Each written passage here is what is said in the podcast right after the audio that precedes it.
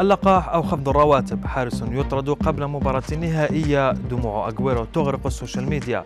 إليكم أبرز أخبار الرياضة في الساعات الأربع والعشرين الماضية في دقيقتين على العربية بودكاست. احصل على جرعة أو سيخفض راتبك. بهذه الطريقة ستتعامل الأندية الإنجليزية مع لاعبيها الرافضين.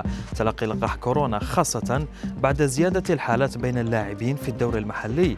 أندية إنجلترا حاذت حذو بايرن ميونخ الألماني الذي خفض رواتب خمسة نجوم لديه. رفضوا تلقي اللقاح وتغيبوا عن بعض لقاءات الفريق بعد إصابتهم بفيروس كورونا. حادثة غريبة في كأس السوبر في باراغواي تمثلت في طرد حارس مرمى نادي بورتينو قبل انطلاق المباراة بثوان.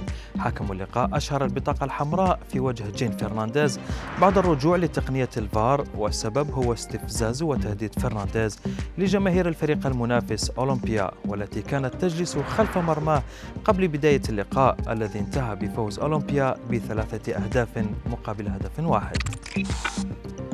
خلال مؤتمر صحفي في نادي برشلونة أعلن الأرجنتيني أغويرو اعتزاله لعب كرة القدم بسبب مشاكل صحية.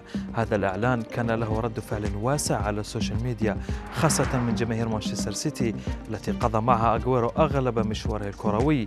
وغادر النادي الإنجليزي بعد حصوله على لقب أفضل هداف أجنبي في تاريخ البريمير ليج ونبقى مع المشاكل الصحية للاعبين لكن هذه المرة في إيطاليا حيث منعت اللجنة الأولمبية الدنماركي إريكسون من اللعب مجددا في الدوري الإيطالي والسبب هو جهاز تنظيم نبضات القلب الذي وضعه لاعب إنتر ميلان. وتمنع اللوائح في إيطاليا اللعب بهذا الجهاز ليبقى حل وحيد للطرفين وهو فسخ العقد بالتراضي.